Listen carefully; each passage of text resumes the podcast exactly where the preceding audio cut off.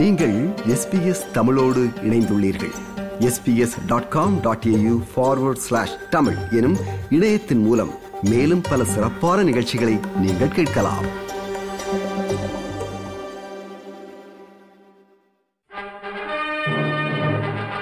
தேசத்தின் கதை. ஆஸ்திரேலிய அரசியல் வரலாற்றை தமிழில் சொல்கிறோம்.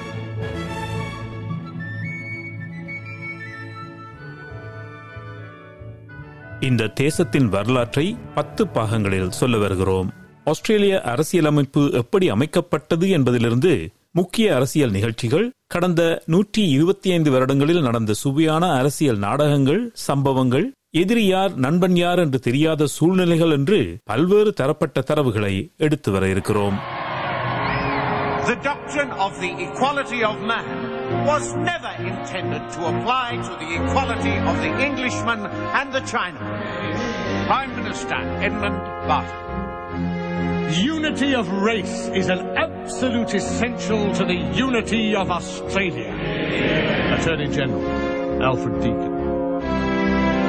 Our chief plank is, of course, a white Australia. There's no compromise about that.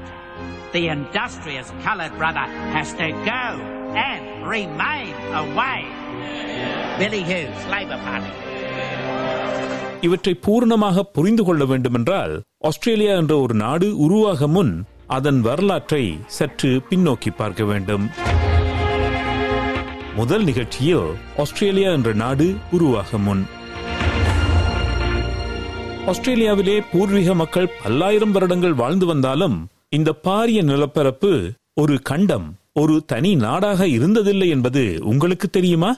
ஆயிரத்தி தொள்ளாயிரத்தி ஓராம் ஆண்டில் தான் ஆஸ்திரேலியா என்ற நாடை உருவாகியது என்று சொன்னால் நம்புவீர்களா? அப்படியென்றால் இதற்கு முன் இந்த நிலப்பரப்பில் எப்படியான அரசியல் சமூக சூழல் இருந்தது என்று கேட்பீர்கள் இல்லையா? பூர்வீக குடிமக்கள் எண்ணூறுக்கும் மேற்பட்ட தேசங்களில் வாழ்ந்தார்கள் என்பதை பூர்வீக குடிமக்கள் குறித்த நிகழ்ச்சியில் பார்த்திருந்தோம். நீங்கள் அதை கேட்க தவறு இருந்தால் எமது இணையதளத்தில் அந்த தொடரை நீங்கள் கேட்கலாம். போர்த்துகீசர் பிரெஞ்சு இனத்தவர் உல்லாந்தவர் ஆங்கிலேயர் என்று பலர் இந்நாட்டிற்கு வந்து போயிருந்தாலும் ஆஸ்திரேலியா என்ற நாடு உருவாகுவதற்கு காரணமானவர்கள் பிரித்தானியர்கள்தான்.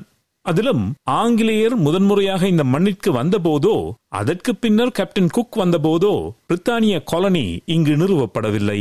கேப்டன் குக் தானே ஆஸ்திரேலியாவை கண்டுபிடித்தார் என்று பாடப்புத்தகங்களில் போதிக்கப்படுகிறது என்று யோசிப்பீர்கள் இல்லையா? ஆம் அதில் உண்மை இருக்கிறது. ஆனால் அது முற்றிலும் உண்மையில்லை. என்ன? குழப்பி விட்டேனோ சற்று பொறுமையாக கேளுங்கள். இந்த மண் வெறும் மண் தான் என்று பரவலாக நம்பப்பட்டது. அது மட்டுமல்ல இங்கு மக்கள் யாரும் குடியிருக்கவில்லை என்றும் நம்பப்பட்டது. ஆனால் அதில் உண்மை இல்லை என்பது எமக்கு இப்போது தெரியும் இல்லையா? கற்பனை செய்து பாருங்கள். போர்த்துகீசர் ஒல்லாந்தர் ஸ்பானிய நாட்டவர் பிரெஞ்சு நாட்டவர் போட்டி போட்டுக்கொண்டு கடல் மார்க்கமாக தமது வியாபாரத்தையும் நாட்டின் எல்லைகளையும் அதிகரித்துக் கொண்டிருந்த வேளை அது பிரித்தானியாவும் சும்மா இருக்கவில்லை. அதற்கும் இந்த விடயத்தில் அதிக ஆர்வம் இருந்தது. ஆளில்லா பாரிய தீவில் தாம் குடியேற வேண்டுமென்றும் அதன் மூலம் தென் துருவத்தில் தாமும் நிலை கொள்ள வேண்டுமென்றும் பிரித்தானியாவும் விரும்பியது. அதில் யார் வெற்றி பெறுவார் என்று ஒரு போட்டி நடந்தது என்று கூட சொல்லலாம். பிரித்தானியாவிற்கு எதிராக அமெரிக்காவில் புரட்சி நடந்து கொண்டிருந்த வேளை அது. பிரித்தானிய கைதிகளை அமெரிக்காவிற்கு அனுப்புவது இயலாத காரியமாகிவிட்ட காலம் என்று சொல்லலாம். அந்த வேளையில்தான் கேப்டன் குக் இந்த பிரதேசத்திற்கு வந்தார். அப்போது ஆயிரத்தி எழுநூற்றி எழுபதாம் வருடம் என்றால் சுமார் இருநூற்றி ஐம்பத்தைந்து வருடங்களுக்கு முன்னர் என்று சொல்லலாம். ஜோசப் பேங்க்ஸ் என்ற ஒரு பணம் படைத்த விஞ்ஞானியும் கூடவே வந்திருந்தார். அவருக்கு துணையாக ஒரு அமெரிக்கர். பிரித்தானியாவை ஆதரிக்கும் அமெரிக்கர் ஜேம்ஸ் மத்ராவும் உதவியாளராக பணியாற்றினார்.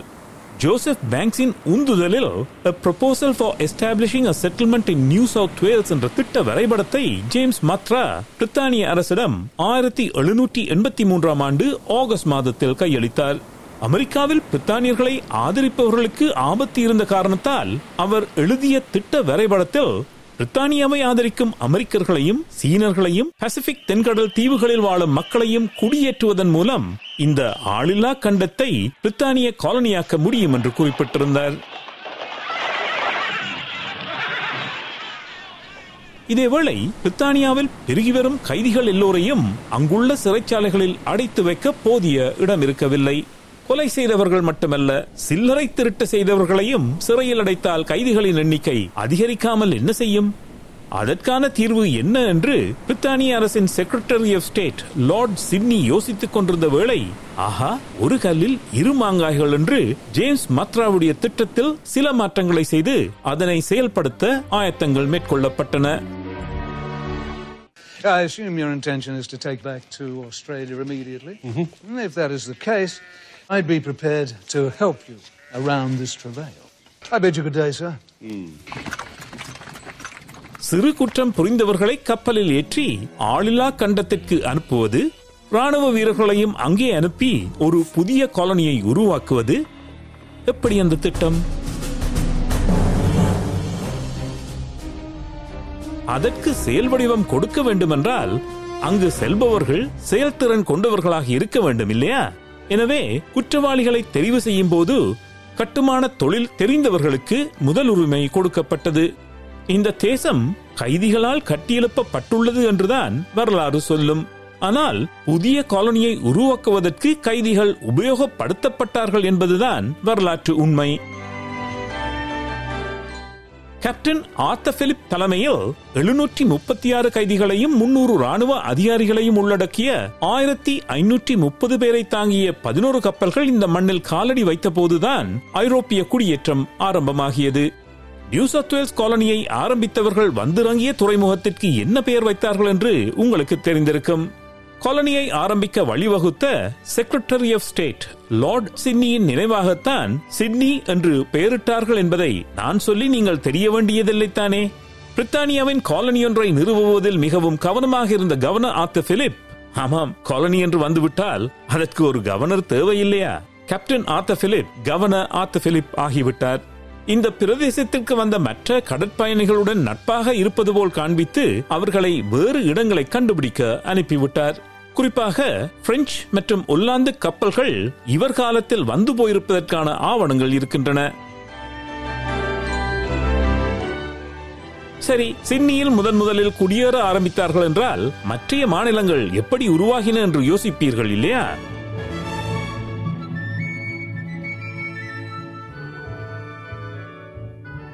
இன்றைய நிகழ்ச்சியோ ஆஸ்திரேலியா என்ற நாடு உருவாக முன் அதன் வரலாற்றை சற்று பின்னோக்கி பார்த்தோம்.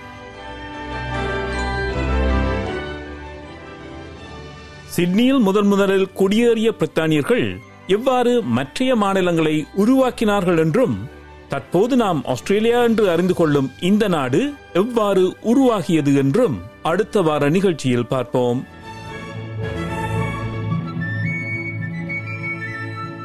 தேசத்தின் கதை. நிகழ்ச்சி எழுத்தும் தயாரிப்பும் குலசேகரம் சஞ்சயன்.